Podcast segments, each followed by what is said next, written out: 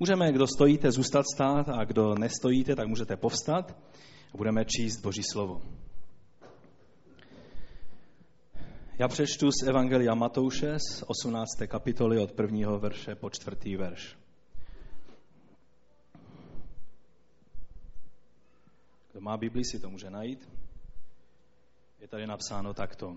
V tu hodinu přišli učedníci k Ježíšovi s otázkou. Kdo je vlastně největší v království nebeském? To je otázka, co? Ježíš zavolal dítě, postavil je doprostřed a řekl, Amen, pravím vám, jestliže se neobrátíte a nebudete jako děti, nevejdete do království nebeského. A kdo se pokoří a bude jako toto dítě, ten je největší v království nebeském. Ještě přečtu z 11. kapitoly od 29. verše. Vezměte na sebe mého a učte se ode mě, neboť jsem tichý a pokorného srdce a naleznete odpočinutí svým duším. Vždyť mého netlačí a břemeno netíží. Pane Ježíši, já ti děkuji za to, že tvé slovo je pravda. Já ti děkuji za to, že máme evangelium živé, mocné.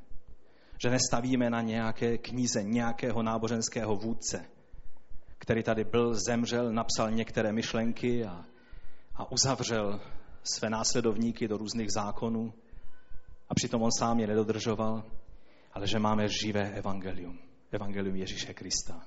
Ty jsi položil svůj život za své evangelium a tak nám pomoz žít skrze tvého Ducha Svatého podle tvého evangelia. O to tě prosíme ve jménu Ježíše Krista. Amen. Amen. Můžete se posadit? Minulou neděli jsme mluvili o jedné velice základní věci, která život na této planetě hodně pokazila. Co to bylo? Vzpomínáte si ještě? Nebo jsou prázdniny a už si neukládáte žádné informace? O násilí. Násilí je věc, o které je napsáno, kterou vidíme, že vlastně hned po tom, co člověk zřešil, tak hned další věc, kterou máme napsanou, tak je, jsou to vlastně děti prvních rodičů, synové prvních rodičů a mezi nimi při prvním konfliktu, který vzniknul, tak vidíme, že násilí se dostalo na povrch a byl to vlastně náboženský konflikt. Byl to konflikt kvůli tomu, že Kain se díval na Abela eh, špatným způsobem kvůli tomu, že takovým způsobem, jak uctíval Abel Boha, se mu nelíbil. A vlastně hluboko v duši mu záviděl, že Bůh přijal jeho oběť. A tak ho zabil. Tím vyřešil ten konflikt, který, který měl a to se projevilo vlastně násilí, které je součástí hříchu. Když jsme mluvili o násilí, tak jsme mluvili taky, že celá zem byla naplněna násilím. A že to byl jeden z hlavních důvodů, proč Bůh se rozhodnul skoncovat s celým stvořením. Byl to strašlivý zákrok, ale Bohu nic jiného nezbývalo kvůli tomu, že bylo násilí nalezeno na celé země tváří. Pouze byl jeden člověk, u kterého nebylo násilí, a to byl Noé. Takže když jsme mluvili minulou neděli o násilí, tak jsem tak nějak cítil, že bych dnes měl mluvit o opaku násilí. Co je tou opačnou vlastností, která brání tomu, aby násilí e, vlastně ovládlo náš život. A tak jsem nad tím hodně přemýšlel. Je to pokoj, který máme ve svém srdci? Je to láska, která je rozlítá skrze Ducha Svatého v našich životech? Je to milovnost, že jsme tak milovní, že, že v nás není žádné násilí a tak řešíme všechny konflikty milovně? Je to dokonce pacifismus, odmítání jakéhokoliv násilí i ospravedlnitelného nebo oprávněného. Třeba to, když policista e, zatkne zloděje, který mi ukradl auto, tak je to nedobré, protože je to násilné a, a a přitom my děkujeme Bohu za to, že policista konečně taky něco dobrého udělal a chytnul toho zloděje, že? Čili co je opakem násilí? Potom, co jsem studoval Boží slovo v této věci, tak jsem došel k závěru, který vás možná trošku překvapí, ale to souvisí s těmi texty, které jsme četli. A došel jsem k závěru, že opakem násilí, nebo věcí, která nás chrání před tím, abychom se dostali do zajetí násilí, nemyslím teď oběťmi násilí, ale do zajetí násilí, aby princip násilí fungoval v nás, že my budeme páchat násilí na druhých lidech, ať mentální násilí, duchovní násilí, anebo fyzické násilí. Jedinou ochranou, aby se tak nestalo, je pokora. Mě to dost překvapilo, ten závěr, ale čím víc jsem se na to díval do Božího slova, tím víc jsem zjistil, že to je pravda. Pícha Kainovi zaslepila oči natolik, že vraždil, protože nesnesl pomyšlení, že Abel je lepší. Neunesl to. Kdyby byl pokorný, pokora by jej před tímto zkrátkovitým jednáním ochránila. Pícha totiž a ješitnost ničí a zabíjí, protože jsou to vlastnosti ďáblovi.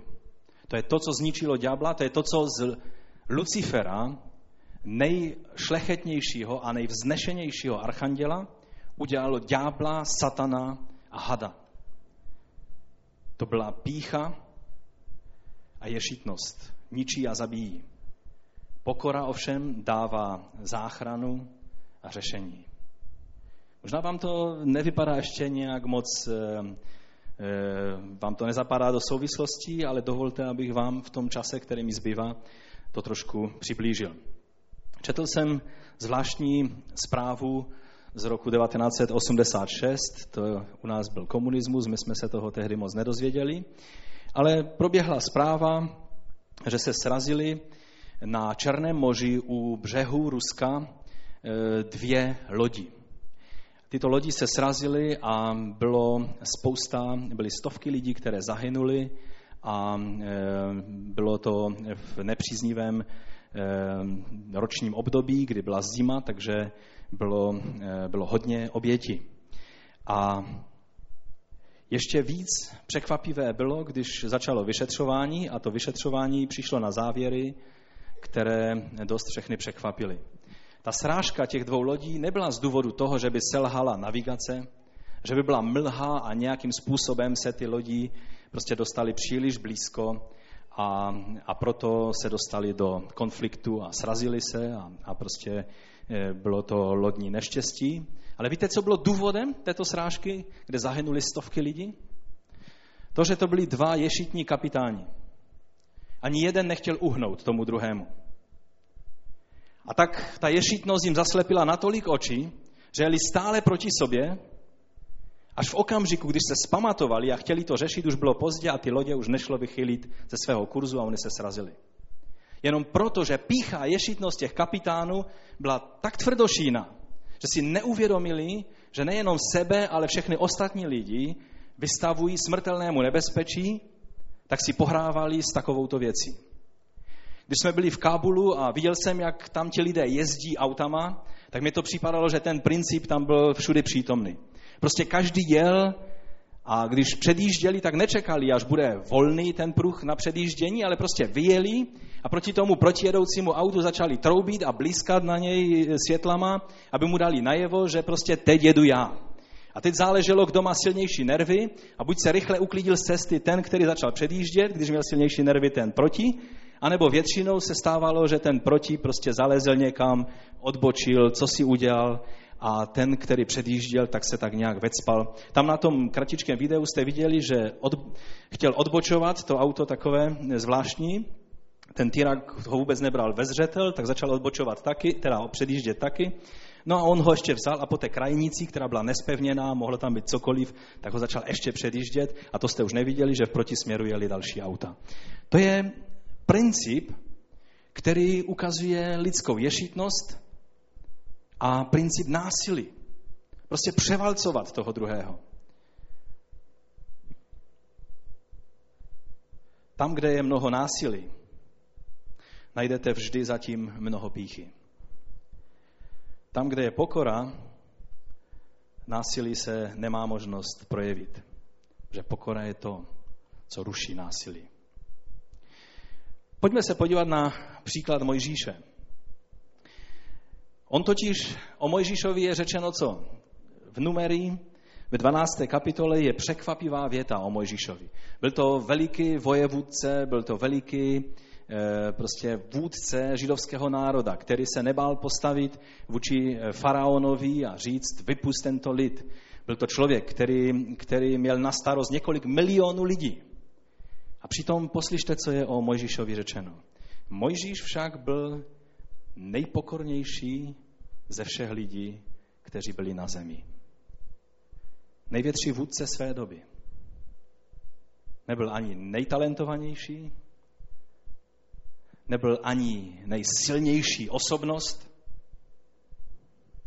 nebyl ani nejsmělejší, nebyl ani nejprůbojnější, ani nejvyřečnější, ani nejbohatší, ani nejhezčí, to už vůbec ne. Byl nejpokornější člověk, který chodil po této zemi. A já vám chci říct, že tohle je princip, který Bůh používá. Všechny jiné vlastnosti můžou být dobré. Všechny jiné věci, které můžeš mít, všechna obdarování a schopnosti, které můžeš mít, jsou dobré. A Bůh ti je dal a jsi Bohu zodpovědný za to, jak je používáš. Ale to, co se před Bohem počítá, abys byl použitelný pro něj, je pokora. Bez pokory když budeš něco dělat, budeš to dělat v principu násilí a budeš manipulovat lidi kolem sebe, budeš svou ješitností a píchou ubližovat lidem kolem sebe, budeš je znásilňovat a všelijakým způsobem je montovat do něčeho, ale jedině pokora způsobí, že naplníš boží záměry božím způsobem. Mojžíš, o něm je řečeno, že byl nejpokornější, ale on ze začátku nebyl takový. On když pochopil, že ho Bůh volá, že má být božím služebníkem, tak, tak on udělal obrovskou oběť a odešel z paláce faraona a vlastně vidíme, jak přišel ke svým lidem. A jeho kulturový šok musel být podobný, jako když my jsme se Staškem přijeli do Kábulu a najednou jsme zjistili, že lidé taky dokážou žít jinak, než žijeme si my tady. Že lidé k životu takových těch opravdu věcí, které je třeba k životu za stolik nepotřebují, jak si myslíme někdy a na co jsme zvykli. A tak Mojžíš prodělal ten obrovský šok, když přišel z paláce a přišel ke svým lidem. A teď byl plný elánu a plný takových těch ambicí udělat něco dobrého pro Boha. A tak když uviděl, že se děje křivda jednomu z jeho, z jeho blížních, tak tam zabil toho egyptiana a víme, že výsledek byl, že musel utíct a že byl pak na poušti jako pastevec a jako nomád nebo beduín a boží plán se musel odložit až o dalších 40 let. Potom ovšem vidíme Mojžíše jako pokorného muže, který přijímá boží úkol s vědomím své slabosti. Víte, když Bůh přišel skrze ten hořící keš k Mojžíši, anebo spíš pozval Mojžíše skrze to, že ten keš hořel a nezhořel, Mojžíš přišel k tomu keři a Bůh s ním začal mluvit. A to nebyl najednou ten Mojžíš, který hned by si vrhnul rukávy a řekl, ano pane, já všechno zařídím, já to zvládnu, nemusíš mít obavy, já jsem trénovaný v paláci faraona. Najednou je tady Mojžíš, který říká, já ani mluvit neumím. Teď já nevím, co bych dělal. Pane, co mám dělat? Je napsáno, že Bůh se rozhněval na něj. Ale ne proto, že si Mojžíš uvědomoval svoji slabost, ale proto, že Mojžíš diktoval Bohu, co má dělat. Ty dvě věci musíme rozlíšit. To, že Mojžíš si uvědomoval svou slabost a neadekvátnost, to není špatná vlastnost. To je pokora. Ale to, že začneme pak Bohu diktovat, co s tím on má dělat a co my můžeme a co nemůžeme, to je to, čím popouzíme Boha. Pak vidíme, že Mojžíš byl pokorný člověk a v kontextu toho slova z Numery z 12. kapitoly, kdybyste si to otevřeli, jakože vím, že je to dost hledání, ale když byste si to přesto našli, tak byste viděli kontext, který tam je napsán, že tu poznámku Bůh nechal napsat v jedné velice zvláštní situaci. Proti Mojžíši byl veden velice zákeřný útok. Ne nějakými amalekýskými, ne nějakými amority, ale jemu nejbližšími lidmi. Byla to jeho sestra a jeho bratr. A ti dva najednou zaútočili na Mojžíše a začali spochybňovat jeho autoritu. A teď bychom čekali, že ten energický Mojžíš, který dokázal rozhodovat o milionech lidí, který se dokázal postavit tváří tvář faraonovi a říct, vypust můj lid. A faraon ho vyhnal a on přišel znovu a začal mluvit podmínky faraonovi. A když byste chtěli vědět, co to znamenalo se postavit před faraona, tak by bylo třeba si udělat důkladnou studii toho, jak to v Egyptě chodilo. Tam byl faraon, to nebyl nějaký předseda vlády. To nebyl nějaký prezident, z kterého každý si může dělat karikatury, jak chce u nás, v naší společnosti.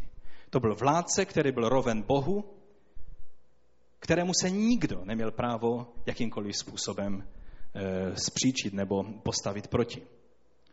Mojžíš nezaváhal ani chvilinku a postavil se před faraona. A teď bychom čekali, že to začne velice energicky řešit. A co udělal Mojžíš v té situaci? Tady už byl ten Mojžíš nejpokornější ze všech lidí, kteří chodili po zemi. Neřekl ani slovo. A najednou vidíme, že přichází Bůh a začíná mluvit s Áronem a s Miriam. A pak je řečeno, že Bůh se otočil a odešel. A v tom okamžiku Miriam byla malomocná. A Bůh řekl, protože najednou Mojžíš první slova, která vypověděl, bylo co? Tak vidíte, já jsem vám to říkal? Nemáte si zahrávat se mnou a nemáte si zahrávat s Bohem? Řekl, o Bože, uzdraví, pomozi. A Bůh řekl, když by jí otec plivnul do tváře, co pak by nebyla sedm dní nečistá? A tak Miriam byla nečistá a to malomocenství na ní se trvalo po sedm dní a celé, celý boží lid musel čekat ve svém putování, až se Miriam očistí ze své, ze své nečistoty. Ale to, co chci zdůraznit, je, že Mojžíš nebránil sám sebe. Mojžíš nebránil sám sebe. Mojžíš mlčí a to dává prostor Bohu, že Bůh může zasahovat. Já vám chci říct, že pokora se nebrání sama, ale přenechá věci Bohu. Ješitnost a pícha. I když je sebe víc přikryta s duchovnělými roušky, tak je to jen ješitnost a lidská pícha, která bude bránit své pozice, ale pokora přenechá věc Bohu. Můžete vidět sebe víc úctyhodného služebníka Božího. Všichni ho můžou mít ve veliké úctě. Ale pokud na něj, když je na něj zaútočeno, a vidíte, že on bere věci do svých rukou a začne bránit sám sebe, pak to není žádná úctyhodnost, pak je to člověk, který dal průchod své píše a své ješitnosti a není v něm pokora. Řeknu víc. Když uvidíte u mě příznaky toho, že beru věci do svých rukou a bráním se sám sebe, když je mi ubližováno, pak můžete vědět, že to není to dobré ve mně, ale že je to ješitnost a pícha. A kdybych dal průchod pokoře, tak přenechám věci Bohu. Víte, to, co mluvíme, o čem mluvíme, to se dobře mluví o těch druhých. Ale to zrcadlo Božího slova potřebujeme postavit před svoji tvář.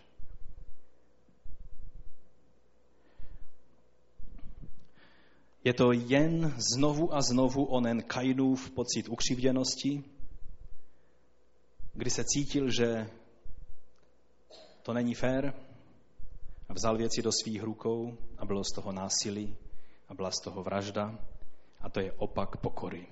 Amen? Já věřím, že než skončíme dnes, že tuhle věc, tenhle obraz, tuhle pravdu Božího slova, jak důležitá je pokora, abychom nežili v principu násilí, ale v principu milosti, abychom toto mohli uvidět. Pojďme se podívat na Davida. To je takový dobrý příklad. To je král. Ten rozhodoval taky o tisících lidí, o, o bytí a nebytí mnohých lidí. A přitom David měl dvě vlastnosti. On v okamžiku, kdy byl v neúspěchu a když na něj bylo útočeno, tehdy on dokázal zachovat správný pohled na Boha. A když byl v úspěchu a všichni lidé mu tleskali a volali, že David, vlastně našimi slovy bychom mohli říct, že David je desetkrát lepší než Saul. Oni to provolávali na ulicích, tak tehdy se jeho srdce nezvedlo, nestal se z něj pyšný člověk, který byl, bral věci do svých rukou, ale zůstal pokorný a vědomý si toho, kde je jeho místo. Pojďme si přečíst 1. Samuelovi z 24. kapitoly eh, jeden příklad. To je potom, co eh, David našel Saula v jedné jeskyni a tak mu tam uříznul kousíček eh, roucha, které měl na sobě Saul. Tak blízko Saula byl. Saul byl absolutně bezmocný v té situaci a v rukou Davida. A Davidovi muži byli připraveni, že mu zakroutí krkem, ale David dokonce litoval toho, že mu odřízl ten kousek toho jeho roucha. Od 12. verše je napsáno takto. Pohleď můj otče, pohleď na cíp svého pláště v mé ruce. Odřízl jsem cíp tvého pláště a nezabil jsem tě. Uvaž a pohleď, že na mé ruce nelpí žádné zlo ani nevěrnost. Já jsem se proti tobě neprohřešil, ale ty mi ukládáš o život. Chceš mi jej vzít. Ať nás rozsoudí hospodin. Ať hospodin vykoná nad tebou pomstu za mne. Má ruka však proti tobě nebude. Jak praví dávné přísloví, své vole pochází od své volníku, ale má ruka proti tobě nebude. Proti komu vytáhl izraelský král? Koho pronásleduješ? Mrtvého psa, pouhou blechu. Ať hospodin vede mou pří a rozsoudí nás. Ať přihlédne a rozhodne můj spor a svým rozsudkem mě vysvobodí z tvých rukou. Když David přestal k Saulovi takto mluvit, Saul zvolal, což to není hlas, tvůj hlas, můj synu Davide. A Saul se dal do hlasitého pláče. Pak Davidovi řekl, jsi spravedlivější než já. Ty mi odplácíš dobrým, ale já jsem ti odplácel zlým. Tady v té situaci dokonce Saul může vypadat velice pokorně a zkroušeně. Ale já vám chci říct, budeme ještě o tom dále mluvit, pokora není póza. Pokora není něco, co okázale dáváme najevo v nějaké situaci. Pokora je něco, co sídlí tady v srdci. A buď to tam je, nebo to tam není. A pokud to tam není, tak to ze sebe nevyprodukuješ, protože přijde situace, kdy znovu vyleze jako oliva na vrch tvoje ješitnost a tvoje pícha. A tak když se podíváme na to, proč útočil Saul na Davida, tak jsme zpátky u Kaina a u Abela.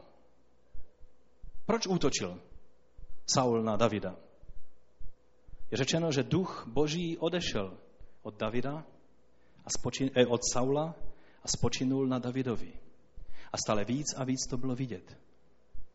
A najednou vidíme místo, aby Saul šel do pokání a hledání boží tváře, dělal přesně to, co udělal Kain. Když uviděl, že Abelovi Bůh řehná, jediné řešení, které ho napadlo, je, tomu s tím musím skoncovat. A ve své zaslepenosti si myslel, že když zlikviduje Abela, tak Bůh nebude mít na výběr a bude muset přijmout jeho oběť, protože jiná oběť ze země nepůjde. Saul si myslel, že tím, že zaútočí na Davida, že donutí Boha, aby se postavil na jeho stranu. Tohle dělá zaslepenost a ješitnost a pícha.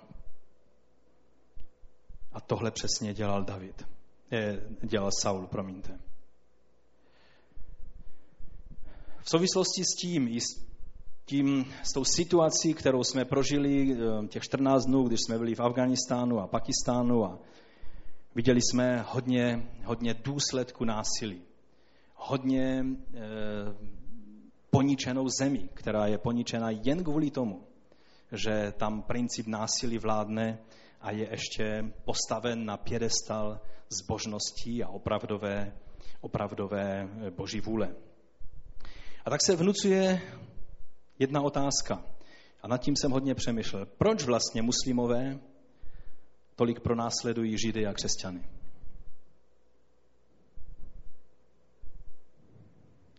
Co když to je ze stejného důvodu, jako ten prastarý důvod, kvůli kterého Kain zabil Abela? Že tam někde hluboko cítí, že s křesťany a ze Židy Bůh jedná a jejich oběd nepřijal. I když se radikalizují víc a víc a víc a dělají ty nejnesmyslnější oběti, které můžou udělat. Obětují sebe i jiné lidi v domění, že tím se zalíbí Bohu. Ale Kain tam někde hluboko cítil. Ať dělám, co dělám, Bůh vzlíží na oběť Abelovu. A toho vyprovokovalo k násilí a k vraždě. A tak jsem hodně přemýšlel nad tím, jestli tam někde hluboko. Právě to, že se muslimové radikalizují a stávají se víc a víc militantní, jestli to není příznak jedné věci, za kterou bychom se měli víc modlit. Že oni si víc a víc uvědomují, že jejich náboženství je mrtvé. A že je to služba démonům a neživému Bohu. A proto víc a víc ta pícha a ješitnost v nich způsobuje násilí vůči těm, u kterých vidí, že tvrdí stále a tvrdošíně, že slouží živému Bohu. A to jsou židé a křesťané. Je zvláštní, že v jejich náboženství pro všechny ostatní lidi mají obecný termín, ale pro židy a pro křesťany mají zvláštní kategorii a zvláštní způsob boje a obzvlášť velikou nenávist. A to nám ukazuje ten stejný princip Kaina a Abela.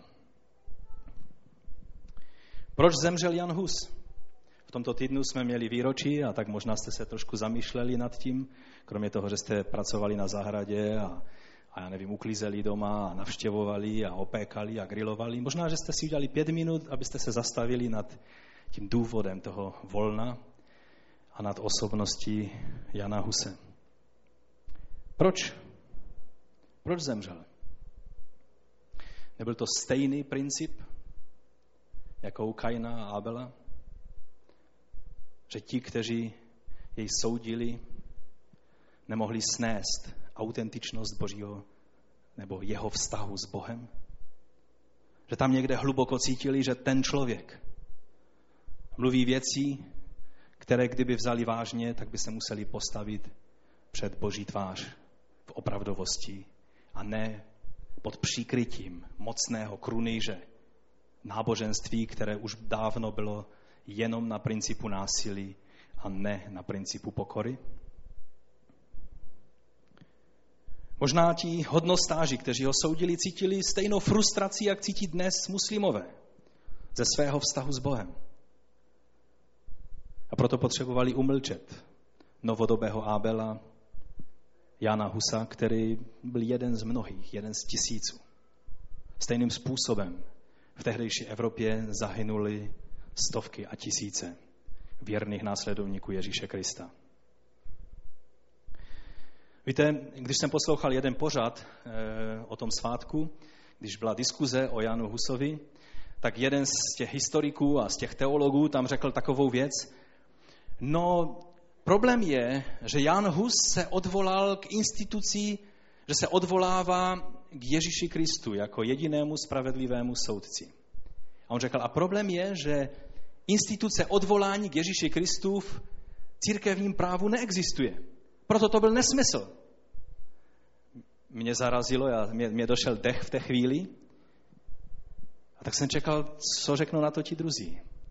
A pak jsem byl vděčný Bohu za to, že jeden z těch historiků řekl právě to, že se Jan Hus odvolal k Ježíši Kristu a ne k nějakým pozemským institucím, z něj udělal reformátora.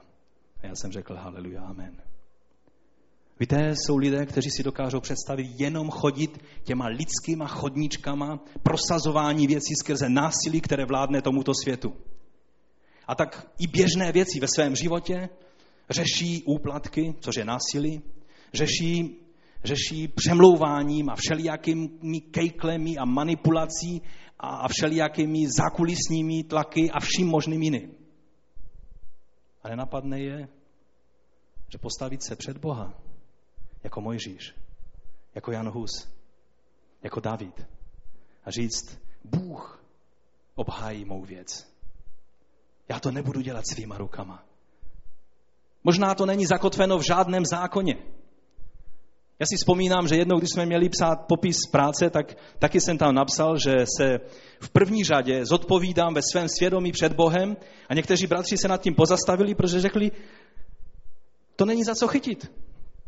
To musí být něco konkrétního. Musíš být zodpovědný svému nadřízenému nebo někomu, něco, co se dá prostě nějakým způsobem popsat. Být zodpovědný ve svém svědomí před Bohem je takové, jak Jan Hus, který se odvolal k Ježíši Kristu.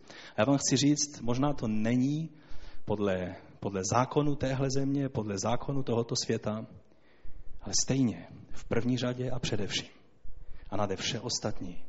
Ať mě ospravedlní všichni lidé tohoto světa, mocní i slabí. Pokud neobstojím před tím, který je jediný spravedlivý soudce, tak mi je to k ničemu.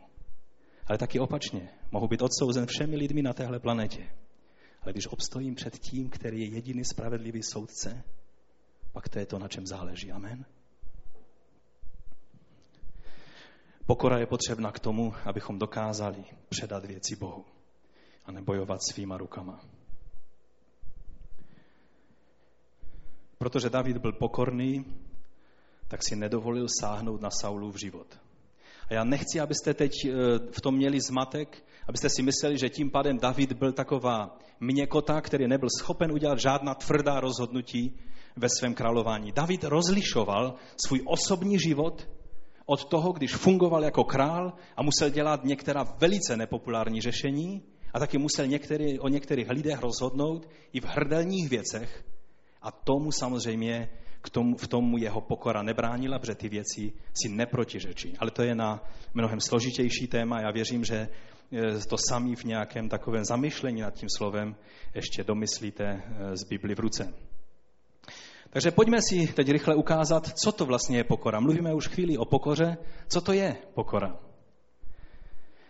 V pohanství slovo pokora měla negativní nádech. Když se o někom řeklo, že je pokorný, tak se tím myslelo ne, že je to pozitivní vlastnost nebo ctnost, ale že je to slabost toho člověka.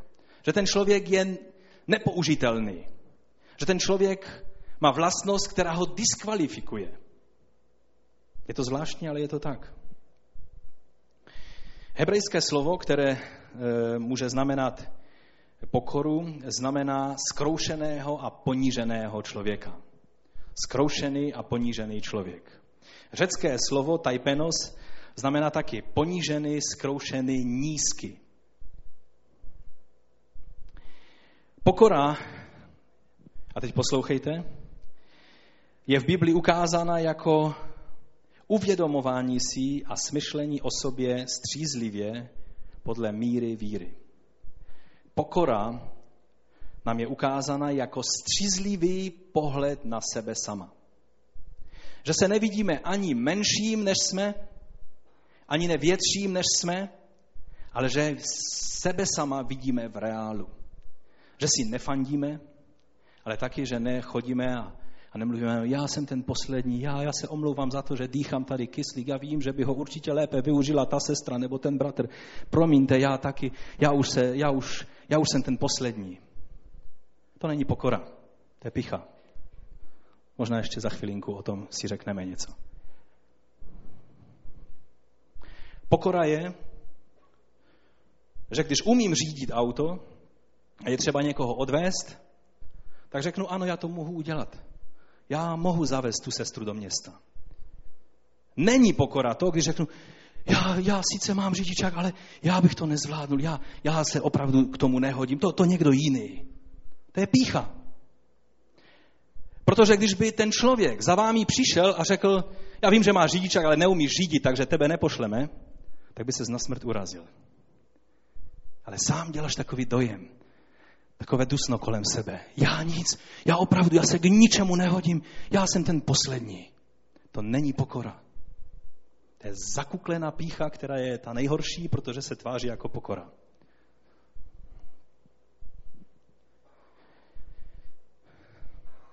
Co tedy pokora je? Římanům 12.3. Pro milost, již se mi dostalo, říkám každému z vás, ať si o sobě nemyslí více, než by měl. Každý, ať smýšlí střízlivě, v souladu s mírou víry, kterou mu Bůh udělil. Takže pokora není nic jiného, než mít zdravý, realistický odhad našeho stavu. Vidět sebe sama, jak nás vidí Bůh. Někdo jiný řekl, že pokora to je být slabý a ubohý a uvědomovat si to. A pícha to je být slabý a ubohý a věřit opaku.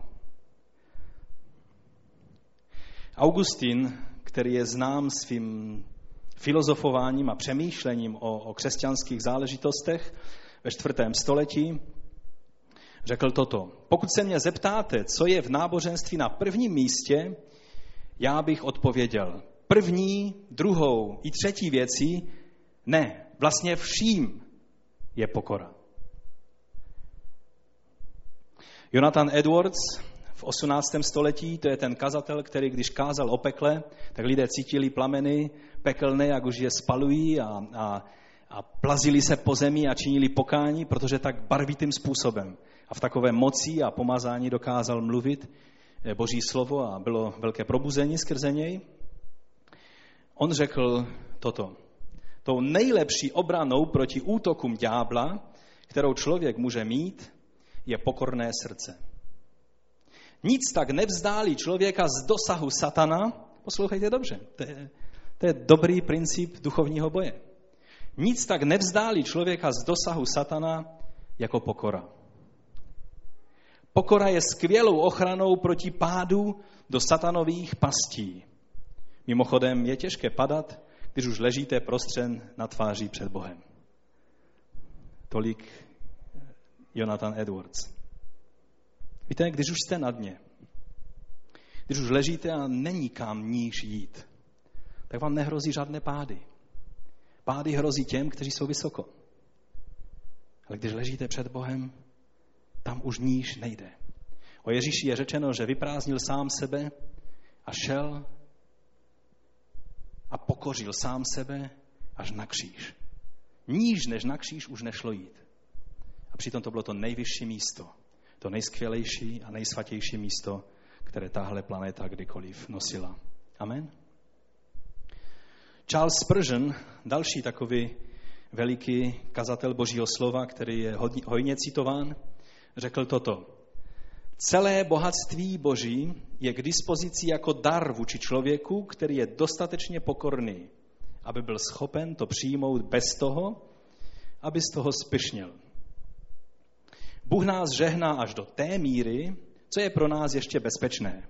Pokud nedostáváš nějaké požehnání, je to proto, že to není pro tebe bezpečné, když bys je měl. Když Bůh ví, že ti něčím ublíží a že ty z toho spichneš a naděláš problémy sobě jiným, tak boží moudrost velí ti to nedat. A můžeš se celý život za to modlit. A Bůh si říká, jak rád bych mu to dal. Ale on to neunese. Jak rád bych mu to dal. Ale on z toho spichne a začne divočet a nafukovat se a nadýmat se a, a náhodou by prasknul, tak mu to nemůžu dát.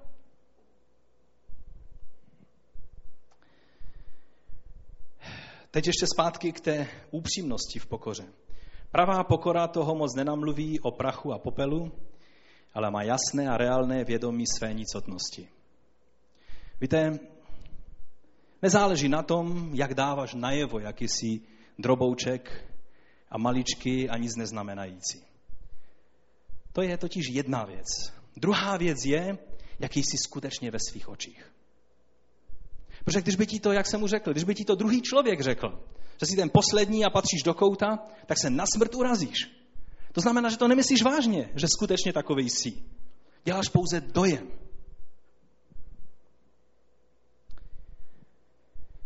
Jsou lidé, kteří vám stále budou zdůrazňovat svou neschopnost a nemožnost něco udělat. Až do okamžiku, než jim řeknete, máš pravdu, je to skutečně tak, jak to říkáš. Pak se projeví ta zakuklená pícha. Ještě jednou Charles Spurgeon. On řekl anglicky velice silnou větu, nevím, jestli se mi ji podaří přeložit. I do hate of all things that humility which lives in the face. Co ze, všeho, ze všech věcí nenávidím nejvíce, bych to přeložil, co ze všech věcí nenávidím nejvíce, je pokora, která žije na tváří. To je silná věta. Nevím, jak dlouho Spurgeon přemýšlel, než tuhle větu napsal. On ji řekl v jednom kázání, ale já jsem mu musel dát za pravdu. Víte, sídlo pokory je kde? Je v srdci člověka. To, co máme na tváři, to je často jenom póza. To je často jenom maska, kterou nasazujeme podle toho, jaký dojem chceme udělat na toho druhého člověka. Ale pak, když najednou se přestaneme kontrolovat, najednou vyleze to, co skutečně v našem srdci je. A proto já bych vám chtěl říct, svatouškovaté, svatouškovatý projev pokory, který je jenom na tváří. A jsou lidé, kteří vám budou stále znovu a znovu opakovat, jako vy jsou chudáčci a jak jim, jak jim život ubližuje a jak oni, jak se jim nedaří a jak to cítí těžce a tak dále. Stále znovu a znovu. Ale je to jenom poza na tváří.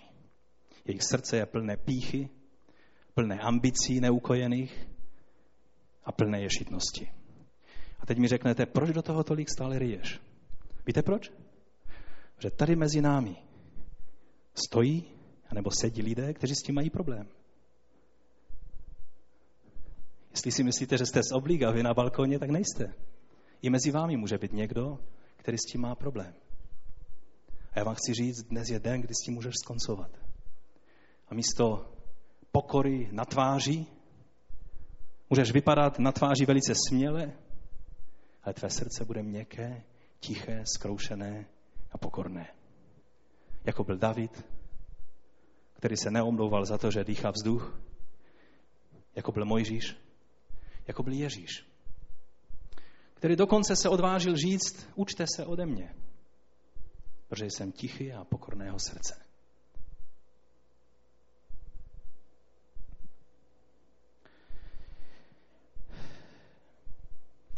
Spržen řekl ještě jednu věc, která s tím souvisí, že nejbližší věc píše je imitace pokory. Takže, abych to uzavřel, pravá pokora není protažený svatouškovatý obličej, ale vědomí si svého stavu před Bohem a vděčnost za to, že nás Bůh přijal na milost. A všechen boží lid řekl Amen a Amen. Je to tak?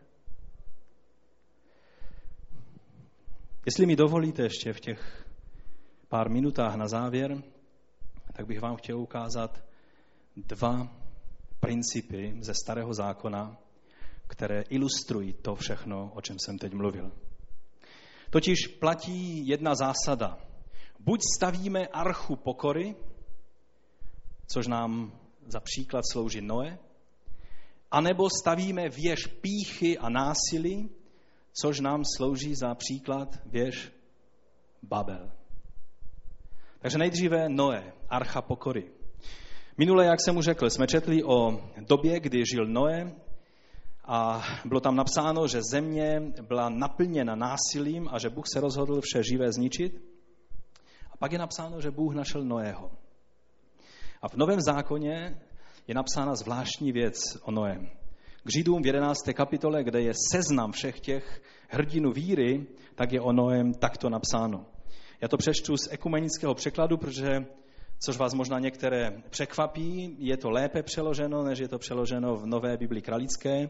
A některé další moderní překlady vynechali slůvko v bázní nebo v pokoře, Prostě to tam nedali. Neznám důvod a když bych mluvil s těmi překladateli, bych se jich rád zeptal, protože v originálních jazycích tamto slovo, v originálním jazyce tamto slovo je. Takže Židům 11.7. Noé věřil a proto pokorně přijal, co mu Bůh oznámil a co ještě nebylo vidět a připravil koráb k záchraně své rodiny. Svou vírou vynesl soud nad světem a získal podíl na spravedlnosti založené ve víře. Tady je napsáno, že Noé v tom zbytku světa, v lidech i v celém stvoření, v celém tvorstvu byl princip násilí. Celý svět byl naplněn násilím. Ale o Noem je řečeno, že v pokoře přijal to, co mu Bůh oznámil. Jeho srdce bylo pokorné a tudíž učenlivé a schopno přijmout to, co mu Bůh zjevil a tím odsoudil, vlastně svou pokorou a tím pokorným postojem odsoudil tehdejší svět. Ale všimněte si, že pokora mu nezabránila postavit největší loď do doby Titaniku. Než lidé postavili Titanic a ten se stejně potopil, lidé nepostavili větší loď, než byl koráb Noého. To byla velká loď. Do nedávna dokonce lidé nevěřili, že takové monstrum by mohlo plavat. A tak se tomu smáli. Teprve poslední výzkumy zjistili, že ono to skutečně mohlo plavat a bylo to dost stabilní na vodě. Přesně podle rozměru, které Bůh dal Noému. To nebyla jeho inteligence, to byl boží plán, který on přijal. Víte, kdyby byl Noé tak nějak falešně pokorný, jak mnozí křesťané, tak by řekl, já jsem takový pokorný, že budu stavit jen takovou malinkou lodičku. Aby lidé neřekli, že se vychloubám. Takovou jenom malinkatou lodičku. Možná v lidských očích by byl pokorný. Možná ta maska na obličeji by mu v chvíli fungovala. Ale když by přišla potopa, tak by nesplnil boží plán. Že boží plán byl, že nejen jeho rodina, ale všechna zvířata, která měla vejít do archy, mají být zachráněna. Koráb měl být přesně podle rozměru Noého. To nebyla jeho neukojená ambice, to nebyla jeho megalomanská chuť něco dokázat, to byla pokorná poslušnost Božímu plánu. Amen? Vidíme rozdíl mezi pokorou a píchou?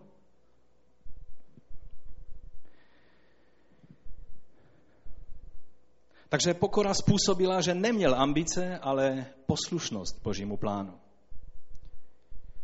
Takhle bychom se mohli podívat na Ježíše. Už jsme se dívali na Mojžíše, na Davida. Taky bychom se mohli podívat na apoštola Pavla. On když mluvil o sobě, tak říká, o apoštolech, když mluví, tak říká o sobě, a já jsem ten poslední ze všech apoštolů. On neměl moc vysoké mínění o sobě. Když mluví o hříšnících, tak mluví zase co? Já jsem ten poslední? Ne, říká, já jsem ten největší. To byl jeho názor na sebe sama. Ale přesto, když bylo třeba jednat a postavit se na boží věci, tak se nerozpakoval postavit Petrovi do tváře a říct Petře jednaž nedůsledně a pokrytecky. A bylo to pokorné to, co dělal. Stejně tak Noé kázal spravedlnost, je napsáno 120 let. Mojžíš dokázal říct faraonovi do očí, vypuzlit. Ježíš dokázal udělat pořádný byč a vyhnat všechny ty, kteří dělali zmatky v chrámu, co tam neměli co dělat. Pokora u Noého taky způsobila, že pamatoval i tam na ta nejmenší zvířátka. Picha totiž přehlíží a pohrdá a pokora má zájem a soucit.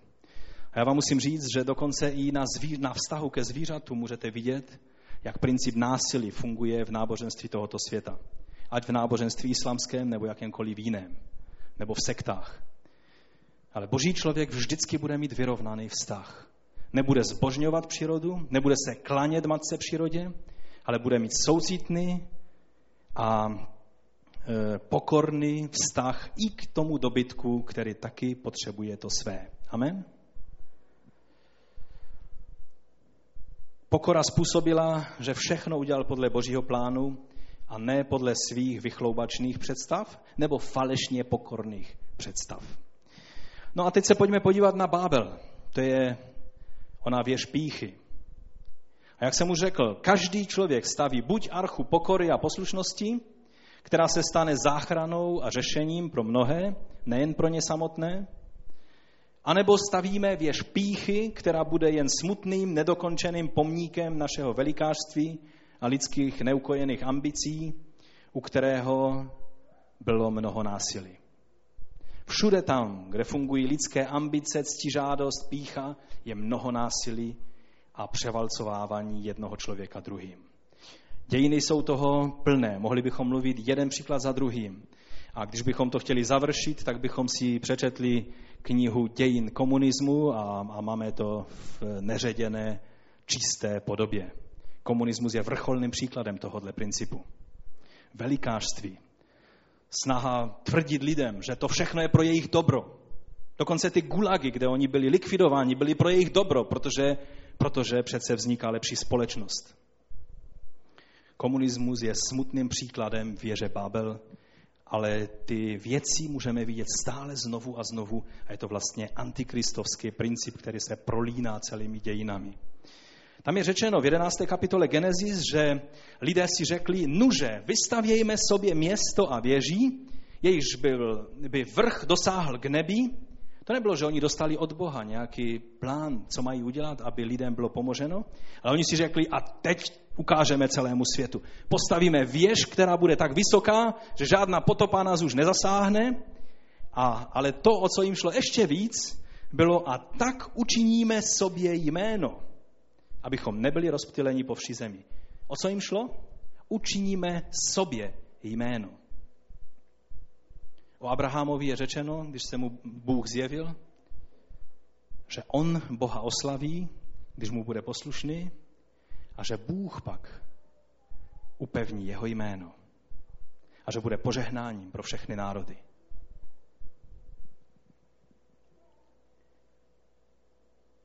Lidé si chtěli udělat jméno.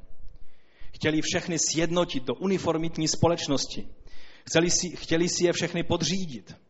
Vidíte, jak odlišné to je od toho, co dělal Noé? budovali podle svých velikářských plánů a ambicí a ne podle plánů, které přijali od Boha. A taky si všimněte dalšího velice zásadního rozdílu. A to souvisí hodně s naší dobou. Archa byla postavena jako nabídka záchrany. Byla postavena jako kontejner, který měl pojmout ty, kteří chtějí utíct od soudu, který se blížil na tuto zemi jako nabídka záchrany. Ne jako palác pro vládce, který lidem nařídí se někam srotit, někam se dát, někam přijít, něco udělat. Rozumíte tomu rozdílu? Byla to dána nabídka spásy. A ne centrála pro řízení a přikazování a udělání si jména skrze to, že hodíme všechny lidi do latě podle toho, jak nám se líbí. V tom je zásadní rozdíl. Věž Bábel byla pravým opakem. Měla být záchranou skrze sjednocenou vládu. Ať to lidé chtějí nebo ne. A to je přesně antikristův princip, princip vlády násilí. A ten první, loď záchrany, to je Kristův princip. Ježíš přišel, aby zachránil. Skrze svou oběť nabídnul záchranu člověku. A člověk musí vstoupit do té lodi. Sám, dobrovolně do vztahu s Ježíšem. Jinak mu Ježíš nepomůže. Je to na každém jednotlivém člověku. Musí vstoupit. A v tom je ten klíč. Tohle je ten Kristův princip, tohle je nabídka záchrany, tohle je evangelium. A antikristův princip, který se stále znovu a znovu projevuje v různých podobách, je, jak jsem už řekl, je to násilné uchopení moci a takzvaná záchrana v uvozovkách, ať to člověk chce nebo ne. Komunisté taky zachraňovali lidi. A přitom jich zavraždili deseti miliony. Jak to v takové zemi, která je, je ovládána lidmi, kteří podle tohoto principu, eh, kde náboženství je vnucováno lidem, podle principu násilí, jak to vypadá, to jsme měli možnost vidět v Afganistánu. Víc zničenou zemi, jsme neviděli. Já jsem už projel několik e, náct, několik desítek zemí, ale takovou devastaci, jakou jsme viděli v Afganistánu, si člověk jen těžko může dokonce i představit. A přitom tam vládli několik let lidé, nejdříve komunisté, a pak lidé, kteří si mysleli, že jsou těmi nejvěrnějšími následovníky učení prorokova. Žel i veliká část křesťanského světa se v jedné době také propadla do stejného pokušení. Stavět věž násilí místo archy záchrany. A bylo z toho mnoho utrpení. A už jsem mluvil o Janu Husovi, on byl jedním z mnohých, který na to doplatil, protože on žil podle principu jiného, podle principu pokory, podle principu Ježíše Krista. Ale taky i vztah k Židům po celé období. Díky Bohu, že dnes je doba, kdy ty věci se zásadně mění. Ne v celém křesťanstvu, nebo takzvaném křesťanstvu, ale u těch křesťanů, kteří jsou znovu zrození a kteří si říkají evangelikální křesťané, že ten postoj k Židům, který byl velice brutální, velice násilný, velice antikristovský, tak se díky Bohu změnil v postoj pokory a žehnání. Jaký závěr z toho všeho uděláme? Pokora je jedinou ochranou před pácháním násilí. Jestli chcete žít podle principu nenásilí, nespůsobovat násilí druhým lidem, pak jediná cesta je žít pokorou, kterou dává Ježíš. To se projevuje v rodinném životě, ve vztazích rodičů k dětem a opačně. Kolik násilí je ve vztazích, dokonce v rodinách.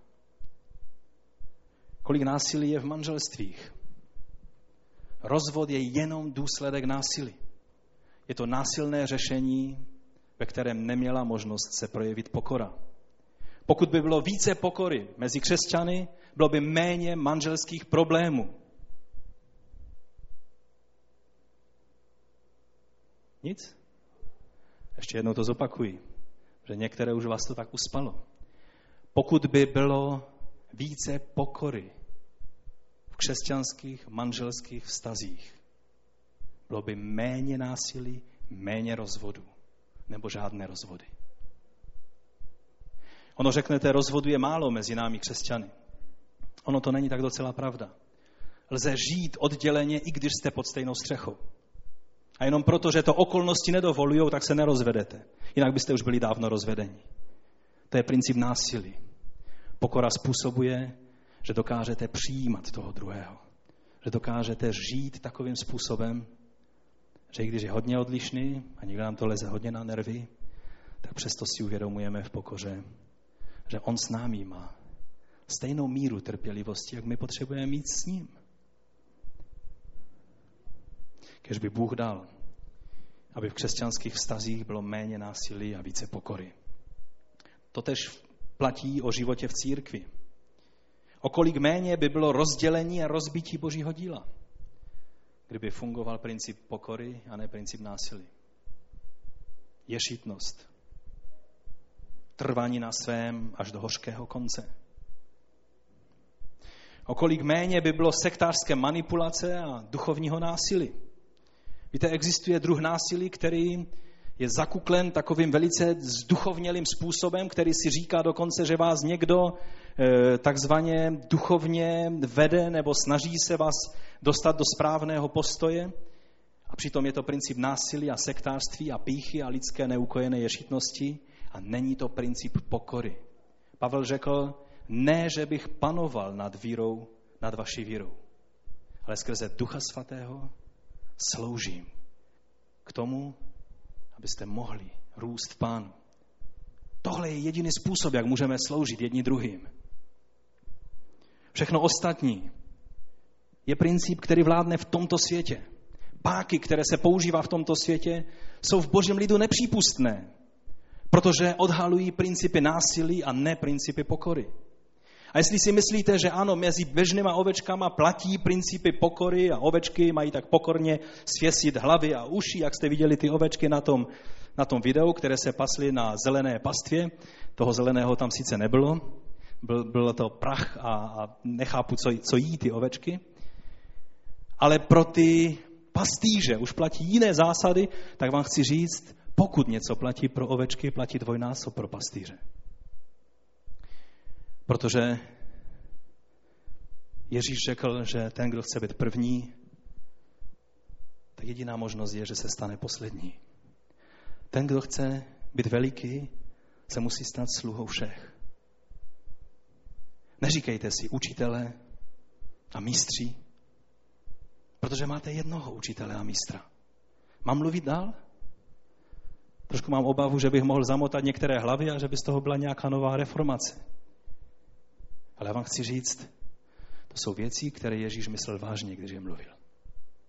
A když je začneme žít, začneme žít podle principu pokory, která přinese ovoce, a ne násilí, které rozbíjí, ničí, manipuluje, znásilňuje, ubližuje a výsledkem je jenom smrt. Abych to teď uzavřel, pokora má zaslíbení boží přítomnosti. Izajáš 57, 15. Toto praví vznešený a vyvýšený. Jehož přebývání je věčné. Jehož jméno je svatý. Přebývám ve vyvýšenosti a svatosti, ale i s tím, jenž je zdeptaný a poníženého ducha, abych oživil ducha ponížených, abych oživil srdce zdeptaných.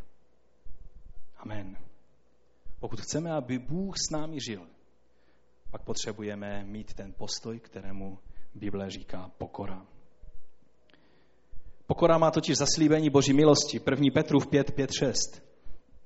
Stejně se i vy mladší podřizujte starším, všichni se oblecte v pokoru, jeden vůči druhému. To znamená nejenom ti mladší vůči starším, ale i ti starší vůči těm mladším. Všichni se oblecte v pokoru jeden vůči druhému. Neboť Bůh se staví proti pyšným, ale pokorným dává co? Milost. Chceš přijmout milost? Pak buď pokorný. Pokožte se tedy pod mocnou ruku Boží, aby vás povýšil v ustanovený čas. Povýšení je správná věc a ono to přijde.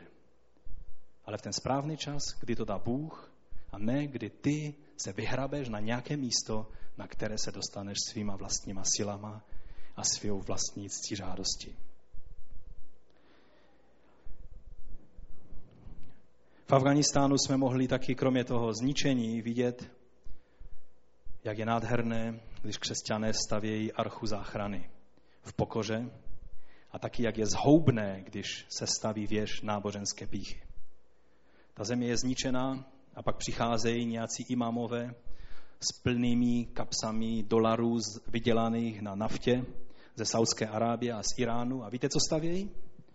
Stavějí obrovské objekty, úplně přepíchové objekty, které tam sedí jak pěst na oko, protože všude jinde je zničení a, a chudoba a najednou tam je obrovský palác a je to centrum nějaké prostě té islamské, eh, prostě toho islamského náboženství. Nějaké školy, nějaká školící centra. Samozřejmě v mnohých z těch míst se pak školí ne imamové, ale teroristé, ale to je smutná pravda nejenom o Afganistánu, ale i o Pakistánu. A pak tam vidíte křesťany, kteří se vzdali všeho.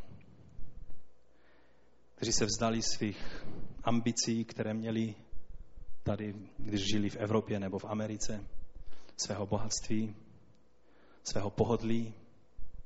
Riskují dokonce svůj holý život, protože to jsou stále ještě země, kdy za to, že jste křesťanem, vám hrozí reálné nebezpečí. Vzdali se takových těch určitých věcí, které pro nás jsou samozřejmostí. A jsou tam, a někteří, jak jsem mu řekl minule, někteří tam jsou pár let a ještě neslyšeli nikdy slovo děkuji. Od nikoho z těch lidí, kterým pomáhají. Ti lidé to berou jako samozřejmost, anebo dokonce se na to dívají křivě. Ale pak, když vidíte, že ti lidé, kteří jinak pili špinavou vodu, si můžou přijít na ulici a tam je nerezová pumpa, kterou si načerpají čerstvou vodu. A nebo těm, kterým se zřítil dům při zemětřesení, najednou jim pomůžou křesťané, aby mohli dostat nějaké přístřeší, které je ochrání v zimě, protože v zimě tam je zima. A nebo vidíte, jak je křesťané učí ty muslimy. Jak učí ty hluchoněmé muslimy znakovou řeč, aby se domluvili a pomáhají se jim začlenit do společnosti. A nebo další a další způsoby pomoci. Tak si řeknete, je dobré být na té straně pokory a budování archy. Pokory, která se stane pomocí a požehnáním a záchranou a nestavět věž své vlastní spupnosti, domyšlivosti, ctižádosti a neukojených ambicí třeba i náboženských, tak jak to tam je možno vidět na každém kroku. A teď úplně na závěr. V nebi, když byste chtěli vědět, jak to bude vypadat v nebi, i na těch nejvyšších místech budou projevy pokory. Takže bychom se měli zavčasu začít učit a zajmout ten správný postoj už tady, vůči Bohu i vůči lidem, protože v nebi to budeme hodně potřebovat. Pojďme si na závěr přečíst ze čtvrté kapitoly zjevení od desátého verše. Padá těch 24 starců na kolena před tím, který sedí na trůnu a klanějí se tomu, který je živ na věky věků. Pak položí své koruny před trůnem se slovy si hoden, pane a Bože náš, přijmout slávu, čest i moc. Neboť ty jsi stvořil všechno a tvou vůli všechno povstalo a jest. Je to přesně podle těch slov, co říká poštol Pavel. Co pak máš něco, co jsi neobdržel? Vše, co máme. A ti starci to byl někdo v nebi. Ti starci to je někdo. Nevíme přesně, kdo to je. Ale bylo to, byly to velice důležité osobnosti. A oni vzali své koruny a hodili je k nohám a řekli, ty jsi hoden. Ty jsi hoden. Pojďme, povstaňme a vyznejme pánu. To, co tito starci vyznávají v nebi, to, co všichni apoštole a proroci vyznávají před pánem. Neříkají, ano, pane, já jsem toho hodně dokázal a jsem rád, že si z toho všimnul a že teda tady mohu pít a že mám určitou pozici v nebi. Tito lidé, kteří jsou v nebi, tak hazejí své koruny k nohám tomu, kdo je beránkem, který je taky lvem z Judy. Ale ten lev se chová jako beránek boží, který byl zabít a který žije a který přijde a bude soudit. Ale ten bezpečný postoj, který před ním můžeme zaujmout, je postoj pokory. Ne pokory, která sídlí na tváři, ale pokory, která sídlí v srdci. Pokory, která se nebojí dělat nepopulární věci, ale pokory, která si nenamlouvá nic o sobě, která má realistický pohled na sebe, která ví, kým jsme, že jsme hříšníci, kteří jsme byli ospravedlněni krví Ježíše Krista. My ti, pane, děkujeme za tvou milost. My tě chválíme za to, že to vše, co jsme přijali, jsme přijali z tvých rukou. Pane, jsme ničím, pokud bys ty sám nás neuschopnil. A tak ti děkujeme, že můžeme vykonávat tvou vůli skrze tvou milost. Já tě prosím za mé bratři a sestry, za nás jako rodiny, jako zbor, pomoz nám žít z principu pokory, z toho Kristova principu. A ne z principu antikristova, to je z principu násilí, ješitnosti a píchy. Pomoz nám, abychom sobě i ostatním mohli žít život, který bude naplňováním tohoto principu. Ať je to pokora, která je v nás, pane. Já vím, že se nemůžeme dívat, jakou míru pokory už v sobě máme. Ale to jedno, co tě prosíme, je odpust nám naši pichu a osvoboď nás od naší píchy. Pomoz nám i tehdy, když se naše pícha zakuklí do takové té neupřímné podoby jakoby pokory. Pomoz nám, abychom nebyli svatouškovatí, ale svatí před tvou tváří. Abychom byli opravdovými křesťany a ne těmi, kteří si na něco hrajou. A my tě chválíme a vyvyšujeme za tvoji dobrotu a za tvoji milost a lásku. Ve jménu Ježíše Krista. Amen. Ať vás Pán požehná.